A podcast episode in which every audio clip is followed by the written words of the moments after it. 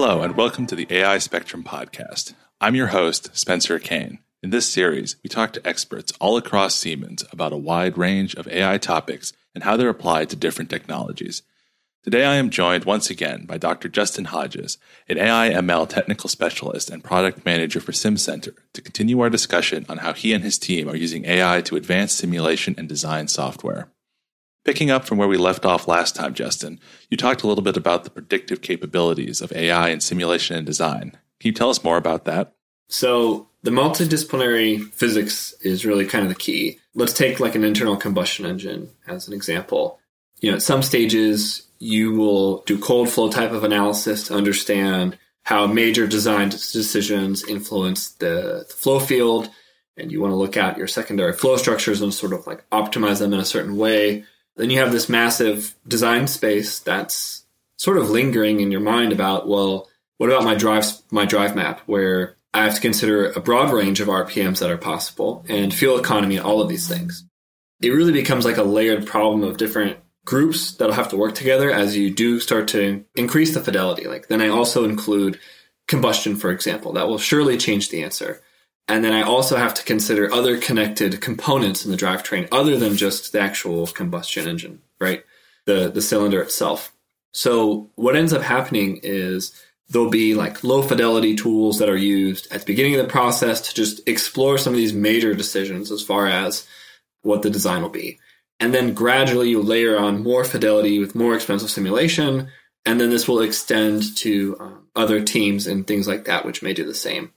So, yeah, again, like a really novel sort of approach that AI really offers as a lifeline is if I do that on, say, one size engine, you know, I could make models that would allow you to skip steps, so to speak. You know, if I want to run three consecutive design studies on the same thing, but I want to increase the simulation fidelity each time and use a different product each time. You know, what if I had a machine learning model that could sort of relate as in a sort of like a transfer function or correlation type way, what the output is from the first step to the output of the third step. You know, that would really allow me to be more agile in this process and go faster. And then ultimately encode the sort of knowledge into machine learning models from the different steps in the process so that when I do it again in the next season of my job where now I design a similar size engine, maybe bigger, or smaller, or something, some some difference, but it still looks the same in some ways. You know, I can take advantage of these surrogates, if you will, that I've created to sort of populate the space initially and then start refining it. I mean, it's kind of like a smart, intelligent DOE via transfer learning. You know, you get a big head start is how I like to think about it. I see that does sound very helpful and it really kind of ties back with some of the other things we've been talking about and how you can really use AI to not quite skip steps, but to smooth things over and to speed things up that would normally take a long time. Data is an asset. So this is one way to leverage that data and make use of it beyond the time where you just generate it when you're designing that particular component. If you have all of these designs in your history in databases in the company and this data lying around, I mean, that's where SimCenter has a lot of really nice things to offer, not only in terms of Teamcenter and design space exploration and, and smart ways to sift through the results you have and suggest good ones for future features AI/ML will provide, but just generally having these surrogates that can make use of this information. So I think you gave us a couple of examples of how AI is helping with predictive capabilities. Do you have any other sort of examples or synergies even that might benefit from AI ML in this area? Yeah, absolutely. I mean, we talked about some, but we've kind of neglected the test space. And I think that's a very fruitful space that can benefit from AI and ML. For example, anomaly detection is a popular one and popular one that's out there. You know, maybe I'm acquiring test data for a facility or maybe the turbine on an airplane.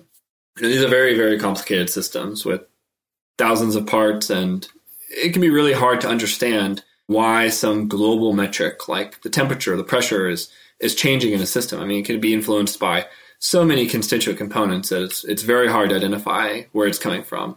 So uh, yeah, machine learning models can play a nice role there for the operators, where they can alert if anomalies are about to happen, and then you have that sort of warning ahead of time, and you can prepare accordingly. Maybe ramp down or ramp up faster through you know resonance region or you know whatever the specific application is that you're in, it can alert you of these anomalies, which would otherwise be too complex for a human eye or ear to discern.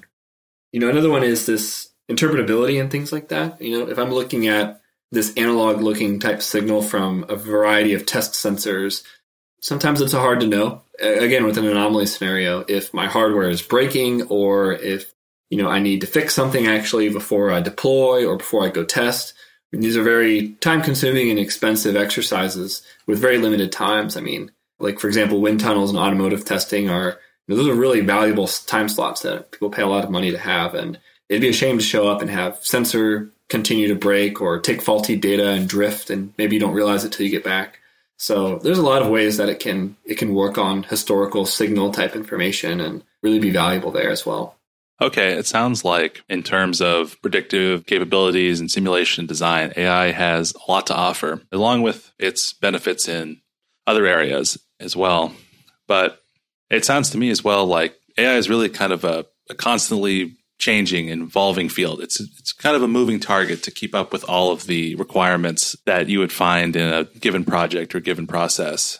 Can you tell us about how Siemens is positioning themselves to address this sort of constant need for innovation, change, and stay on top of like emergent technology, so to speak? That's a really good question.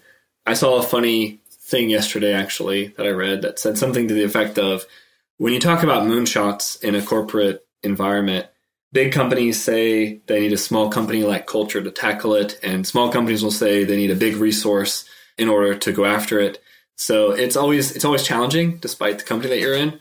But I think that our company structure is really well supported for it. You know, we have this long term work and bank of patents and competence that we have in AI and ML outside of just you know our niche engineering simulation world. But it really enables cross department and cross business unit collaborations. You know, we have technology groups that truly understand in depth the technology and have been creating it and using it. And so when it makes sense, we can partner with those groups we have a very long reaching arm to partner with academia groups as well when they try to make, you know, substantial changes and innovation in terms of how things can be done fundamentally. Same for partners, right? We have a ton of partners that can tell us from industry, hey, this is the problem today I want to solve. And this is the problem that people will value so much that they will pay for it, right? So we have both sides of the spectrum in terms of influence. And then internally, in terms of our core you know, team, we have the right agile and sort of collaborative mindset to work together from product management to product developments to uh, the forward looking emerging technology sort of groups for strategy and innovation. And then as well, we have just incredible engineers all over the place in terms of uh, customer facing and business strategy and that sort of thing. So it allows us to take advantage of some of the things that are easier for small companies while also the advantages and things that are well posed for large companies.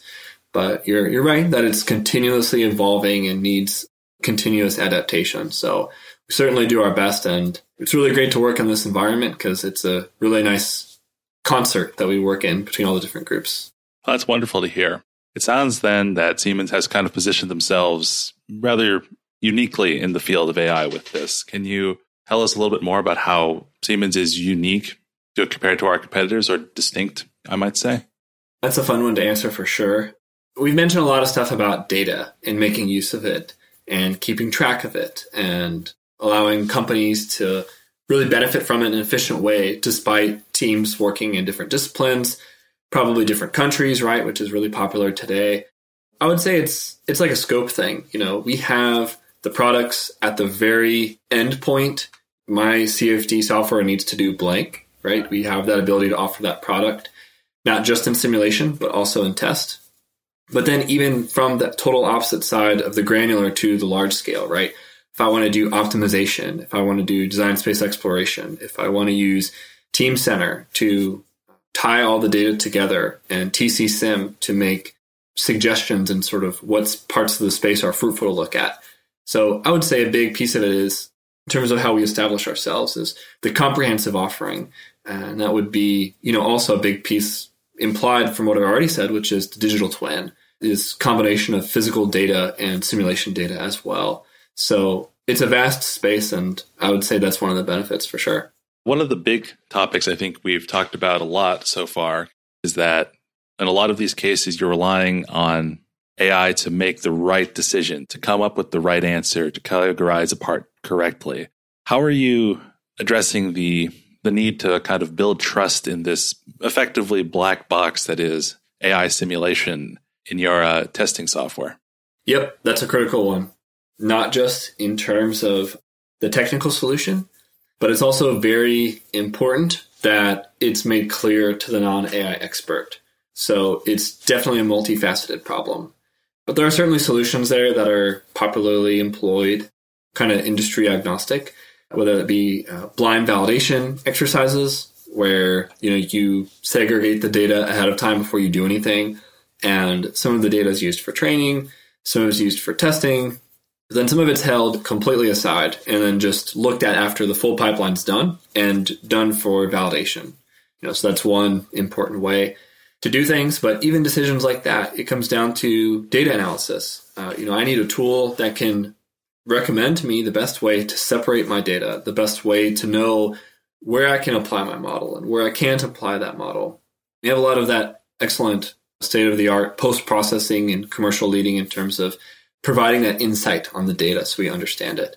This is really from a variety of tools, right? Not just not just one specific tool, but again, back to that comprehensive nature of our portfolio that kind of allows you to do this despite whatever whatever product you're looking for. And then furthermore, offering some level of transparency. So whatever models are there, which ones to choose, letting the user see that uh, without an opaque sort of wall. They can pick which ones they think are right for their problem. I guess lastly, one thing that's fun about engineering simulation and physics and applying AI to, to that specifically is you can kind of make physics aware or physics informed type uh, features or data sets or machine learning models. And that's where it gets really fun because you can interpret what models will do in certain domains of the physics. And it's fun. There's nothing wrong with the black box type uh, neural networks and things like that as solutions, but it's also fun to look at the gray boxes that can have some tie back to all the stuff we spent so many years in school learning regarding physics and and uh, engineering. yeah, absolutely. I have to say, I feel the same way as uh, someone who's been trained in math and engineering myself. It's nice to when if you kind of crack open the box a little, and you can see in there and all those familiar equations and principles and whatnot.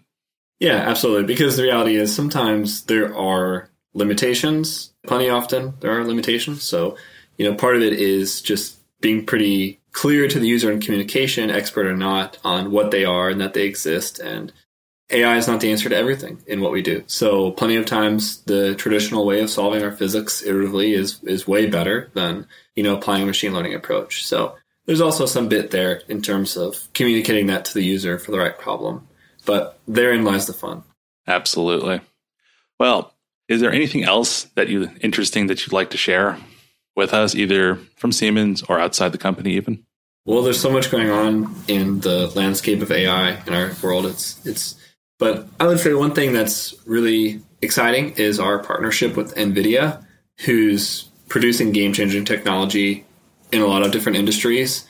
You can kind of see the ripple effect. I think now a lot of other names people will recognize with Microsoft and Meta as of recent and Google, they are focusing on this branch of partial differential equations. And that's really what relates to our realm, right? With the physics that we're trying to solve iteratively by solving these PDEs. So you can kind of just look at some of these headlines and tabloids and things like that as far as what's happening non technically, you know, and just see that it does have a relationship to what we're doing and it will propagate to us.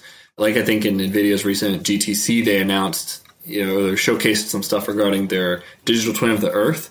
I mean, that's just like the coolest thing ever, even if you're not an engineer, right? To fight climate change. I mean, that's what a time to be alive and see that sort of stuff. So, you know, we can see that that's not all different than LES, right? I mean, LES came into play with forecasting and weather and large scales and stuff like that. And so you see really kind of the marrying and overlap of these different technologies, and it's personally very exciting. Well, that sounds really interesting, and I think that would be a good place to end our talk here today. Justin, I'd like to thank you for joining me here. Yeah, it's been a pleasure. We could talk more and more and more on this because there's so much going on. But hopefully, this very small, select sort of snippet of stuff that we ended up covering is uh, you know useful to a bunch of listeners. Absolutely. Once again, I have been your host, Spencer Kane, and thank you for listening to the AI Spectrum podcast.